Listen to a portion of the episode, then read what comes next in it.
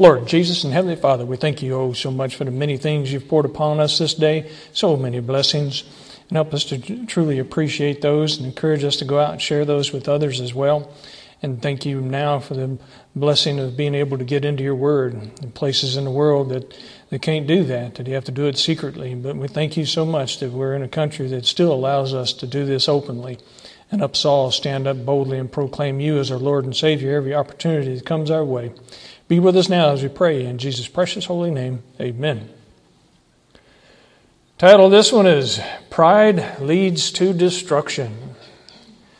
There's a, a movement, you might say, a lot of folks that are really interested in pride and displaying pride for various things.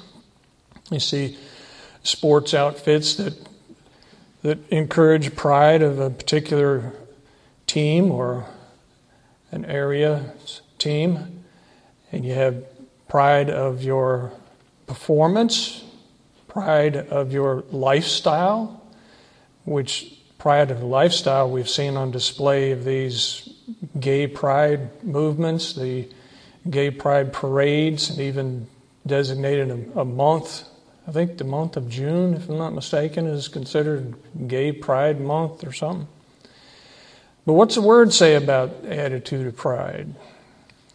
Proverbs chapter 16, verses 18 and 19 say, Pride goeth before destruction, and a haughty spirit before a fall. Better it is to be of an humble spirit with the lowly than to divide the spoil with the proud. So we know that this such pride is contrary to the desire of the Lord, contrary to the will of the Lord, especially when they start lifting up their ungodly behavior as being something to be proud of. In Matthew chapter 18, we see some lessons here from the Lord concerning pride. In Matthew chapter 18, verse 1. At the same time came the disciples unto Jesus, saying, Who is the greatest in the kingdom of heaven?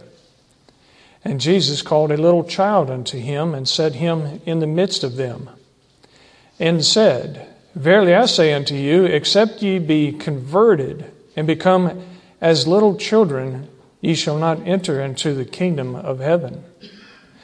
Whosoever therefore shall humble himself as this little child, the same is greatest in the kingdom of heaven. And whoso shall receive one such little child in my name receiveth me.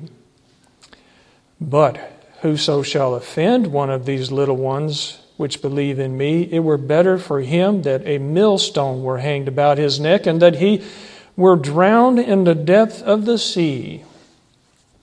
Some of these ungodly people that are puffed up with their pride and arrogance, who are trying to persuade others to follow their ungodly ways, such as the increase in popularity these days of the drag queens and even the drag queen shows that they're putting on for children. It's disgusting. And they're getting these drag queens to go to libraries and read books to the children trying to display to the children that this is an okay lifestyle, something to be admired and desired, which that's pure from Satan, purely from Satan, clean and simple. But there's others that get into this pride in different ways. There are those that are of religious groups, religious organizations that have gotten their leaders and have lifted them up to a position of pride, even to the point of calling them Holy Father, which is a total sacrilege, and dressing them up in some fancy apparel and troop, prancing around as being something great, something righteous, something to be almost to the point of lifted up and worshiped. That is just as evil as the gay pride bunch and the others, if not more so. As the Lord's teaching us here, we need to humble ourselves as little children, not puff ourselves up with haughtiness and say, Look at me, I am so holy and righteous, you call me your father. That's a sacrilege, clear and simple. In Matthew chapter 23, in verses 1 through 12, the Lord further teaching us about pride The Pharisees had this religious pride attitude. In Matthew chapter 23, then spake Jesus to the multitude and to his disciples, saying, The scribes and the Pharisees sit in Moses' seat. All therefore whatsoever they bid you observe, that observe and do, but do not ye after their works, for they say and do not. This indicates to us that if the Word of God is being presented, you can trust the Word of God, even if it's being presented by somebody who is not godly. For they bind heavy burdens and grievous to be borne, and lay them on men's shoulders, but they themselves will not move them with one of their fingers. When you become a part of a religious group, no matter what it is, local church or a big organization, and you puff yourself up with such pride thinking that there are tasks or jobs that are too low for you to do, but you'll definitely tell others to do it. That's exactly what he's talking about here. They have lifted themselves up as being something special, prideful, and arrogant, and it's not going to go well for them. As clearly as it says, pride goeth before destruction. As it continues in verse 5. But all their works they do for to be seen of men. There you go. It's all about that. All about the glory they can receive. Oh, look what I have done. Look what I have accomplished.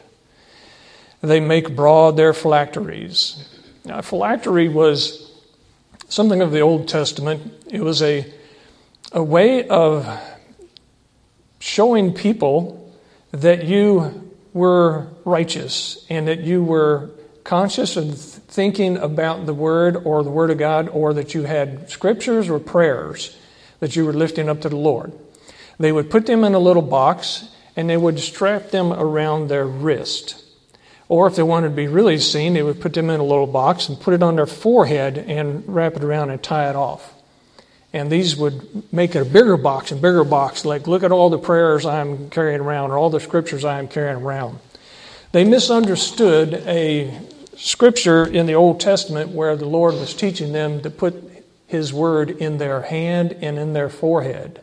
And they literally took the word and put it on their hand and on their forehead not knowing that he was speaking of works and their mind. They turned it all around the other way, and now he's given us an example of how they would even take it to the point where they were showing off to others. Look how righteous and how thoughtful I am of the Lord. But all their works they do for to be seen of men, they make broad their phylacteries and enlarge the borders of their garments. The borders of their garments, there were different garments designated for the priesthood. And here they were doing that to make it more visible to others. Look at me, I am of the priesthood. Same problem with the churches I was speaking of earlier. They love to dress themselves up in their fancy attire and troop around like they are really something holy and special. And love the uppermost rooms at feasts and the chief seats in the synagogues. This is for the VIP section here and greetings in the markets, and to be called of men, Rabbi, Rabbi. But be not ye called Rabbi, for one is your master, even Christ, and all ye are brethren. And call no man your father upon the earth. That's a big one right there, clearly laid out. The religion, the Catholic religion in particular, that calls their religious leaders father, is totally contrary to the words of Jesus Christ right here. Simple as that. Call no man your father upon the earth, for one is your father which is in heaven. Neither be ye called masters, for one is your master, even Christ. But he that is greatest among you shall be your servant, and whosoever shall exalt himself shall be abased and he shall and he that shall humble himself shall be exalted. Humble themselves. You got to be careful with this humility as well. Because some people become so humble that they want other people to know that they are humble. They just blew it. Because then they're trying to get the praise for being humble. And then they're being puffed up with pride and arrogance. This is a careful balance there. So always in everything that you say, everything that you do, bring honor and glory to the Lord, not to yourself. And then you got to take care of. All the honor, all the glory to the Lord, not to yourselves, no matter what area of work that the Lord has put you in, no matter how He has called you, to always to the Lord, to the Lord, always, everything to the Lord. Thanks to the Lord for everything that you have, because even the very breath that is within your lungs is a gift from God. You can't do it on your own. Over in Luke, in chapter 1, in Luke chapter 1, this is part of the Nativity, part of the account of Mary actually being pregnant and going to Elizabeth and speaking to Elizabeth, and now things being revealed to Mary. And this is recorded of what Mary said to Elizabeth in Luke chapter 1, verse 50. Some very wise words. Verse 50. And his mercy is on them that fear him. And she's speaking of the Lord here. And his mercy is on them that fear him from generation to generation. Note, fear Him. Reverent fear of the Lord and the fear of accountability. He hath showed strength with his arm. He hath scattered the proud in the imagination of their hearts. Once again, pride goeth before destruction, he hath put down the mighty from their seats and exalted them of low decree. He lifts up those that are humble, but he puts down those that are haughty and filled with pride. And that's what Mary was given the understanding of. And we see the Lord teaching all throughout his ministry. In Luke chapter 18, turn on over there, in verse 9. Some more lessons from the Lord concerning the subject of pride in Luke chapter 18, verse 9. And he spake this parable unto certain which trusted in themselves that they were righteous and despised others. There's another problem that people have. They look at themselves, they look at their lives, they look at their achievements, and puff themselves up with self righteousness and then look down their nose at others that haven't reached the same level that they think they are on. That they think they are on. And they hate the others that aren't as righteous as what they think they are, which is wrong. We're supposed to love God with all of our existence and love others as ourselves, even those ungodly people, like I was talking about earlier. Even the Catholics that call themselves Father and want to be praised and worshiped, and even the drag queens and the, the gay pride movement, we're not to hate them. We're to love them have compassion for them and pray for them that they come out of their evil ways and get saved and get things right with the Lord because there is going to be a day of accountability. And he spake this parable unto certain which trusted in themselves that they were righteous and despised others. Two men went up into the temple to pray the one a Pharisee and the other a publican. Now, a publican was a tax collector. A publican actually worked for Rome to collect taxes from the Jews. So the Jews hated the publicans because they considered them traitors. The Pharisee stood and prayed thus with himself God, I thank thee that I am not as other men are extortioners, unjust, adulterers, or even as this publican. He's cutting down the other fellow. I fast twice in a week. Now, see, his prayer is, Lord, look at how great I am. Look at what I have done for you. I fast twice in a week. I give tithes of all that I possess. And what did the publican do? And the publican standing far off would not lift up so much as his eyes unto heaven, but smote upon his breast, saying, God be merciful to me, a sinner. He humbly came to the Lord, not coming to brag about what he had achieved. And then what the Lord say? I tell you, this man, the publican, went down to his house justified rather than the other. For every one that exalteth himself shall be abased, and he that humbleth himself shall be exalted. You must come to the Lord, humbly come to the Lord. Not come to the Lord all proud and, and impressed with yourself. Which is part of the problem that some folks have when it even comes to becoming a born again Christian. They think that they have to clean themselves up and get to a point where they are impressed with their behavior and then they can come to church. They're starting out on the wrong path right from the very beginning. Self righteousness thinking that they have done it, that they have cleaned themselves up. But no, we humble ourselves, admitting that we have done wrong, admitting that we are filthy sinners, and we come to the Lord and ask Him to clean us up, and then He begins to do a work in us, and then we acknowledge that Jesus Christ did the work, not us. That by the power of the Holy Ghost, we are able to overcome the temptation of sin. Then you have the right attitude, you have the right mindset, then you're not all puffed up with self righteousness you're humble and you're thankful that the Lord has forgiven you and washed you in His blood and adopted you into His family. Over in Ephesians chapter 2, we'll turn over there. Two verses here Ephesians chapter 2 For by grace are ye saved through faith. Grace, unmerited favor and that not of yourselves, it is the gift of God, not of works, lest any man should boast. See, if you could work your way to heaven, or if you could work your way to salvation, then you could present it as something to brag about. Look what I have achieved. And then you could strut around and boast about it. That ain't the way it works. The Lord clearly puts it.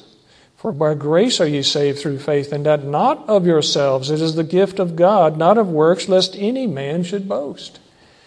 You could brag about it if you worked your way to that. But there are religions out there, there are beliefs out there that think that you have to work your way to salvation and then you have to work and continue to work in order to keep your salvation. We've seen some Bible tracts. One of our trips up to Pennsylvania, I always like to look at the Bible tracts in areas that we go. And there was a, a track at one of the malls that we were at that was posted, and across the title of it, it said, How to Keep Your Salvation. And in there was all about how you're supposed to live godly life, and that if you live a godly life, then you can keep your salvation. But if you mess up, then you're going to lose your salvation and go to hell. That's not what the Lord teaches us. We are saved by grace. The Holy Ghost comes into us, seals us. We are permanently a member of the family of God. Even if we mess up, even if we fail, even if we stumble and get back into the mud, we're still a child. We might be a disobedient child. And he clearly tells us in here that the wrath of God comes upon the children of disobedience. When you return back to becoming a child of disobedience, link yourself with Satan, the wrath of God is going to come upon you. You're going to have hardships. You're going to have persecutions and tribulations and, and hardships of all sorts come upon you while you're still here. You're going to burn up your rewards. You're not going to please God. But you're still part of the family. But don't think, well, as long as I'm part of family, then I'll take all the other stuff because I really love my sin and all this other hardship stuff isn't that bad because I really love my sin, then you just got a messed up relationship. That's for sure. You got to really wonder do they even have a relationship with the Lord? If they so willingly are in such behavior, you got to question did they ever know the Lord at all? Possibly not. But know that we are saved by grace we are sealed by the Holy Ghost. He begins to do a work in us. Don't take credit for your improvements in your life as something you have achieved. Give God all the credit, all the honor, all the glory, because it all goes to Him. He's the one doing the hard work. Over in 2 Timothy chapter 3, further teachings concerning this. In 2 Timothy chapter 3, pick it up here in verse 1. This know also that in the last days perilous times shall come. For men shall be lovers of their own selves, covetous, boasters, proud, blasphemers, disobedient to parents, unthankful, unholy, without natural affection, truce breakers, false accusers, incontinent, fierce, despisers of those that are good. We surely see that on display in the world today, especially in this country. Traitors, heady, high minded, lovers of pleasures more than lovers of God, having a form of godliness. See, they like to proclaim that they are the, the good people that they are the accepting and loving and caring people. But it's just the contrary. They're selfish. Having a form of godliness, but denying the power thereof, from such turn away. For of this sort are they which creep into houses and lead captive silly women laden with sins, led away with divers lusts, ever learning and never able to come to the knowledge of the truth ever learning but never able to come to the knowledge of truth. They think they got it all figured out. They think they got it all worked out. Like it says over Romans, professing themselves to be wise, they became fools. Actually, let's look over there at Romans. You're going back to Romans. Yeah, I love this section of Romans because it is so current to what's going on in the world today. In Romans chapter 1, verses 18 through 32. We'll go through this rather quickly because I've covered this so many times, but as it reads For the wrath of God is revealed from heaven against all ungodliness and unrighteousness of men who hold the truth in unrighteousness, because that which may be known of God is manifest in them, for God hath showed it unto them. For the invisible things of Him from the creation of the world are clearly seen, being understood by the things that are made, even His eternal power and Godhead, so that they are without excuse.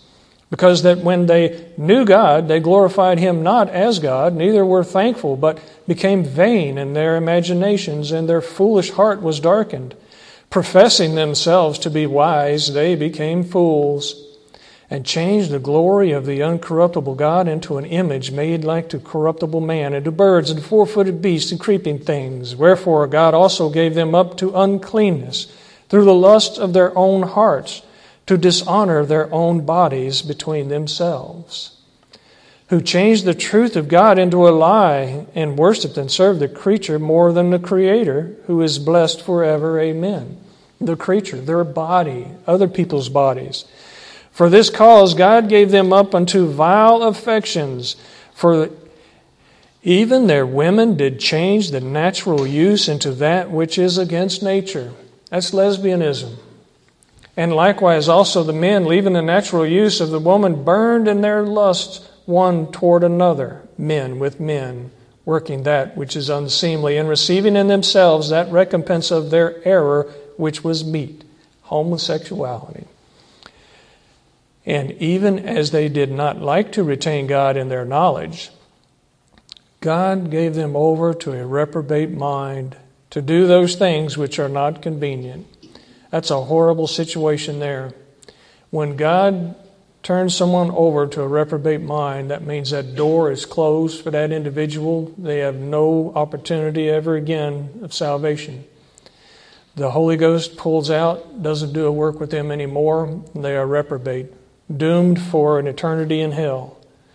But as he cautions us in chapter 2, let's not us try to figure that out ourselves. We cannot determine whether someone's reprobate or not. That's only for the Lord to do.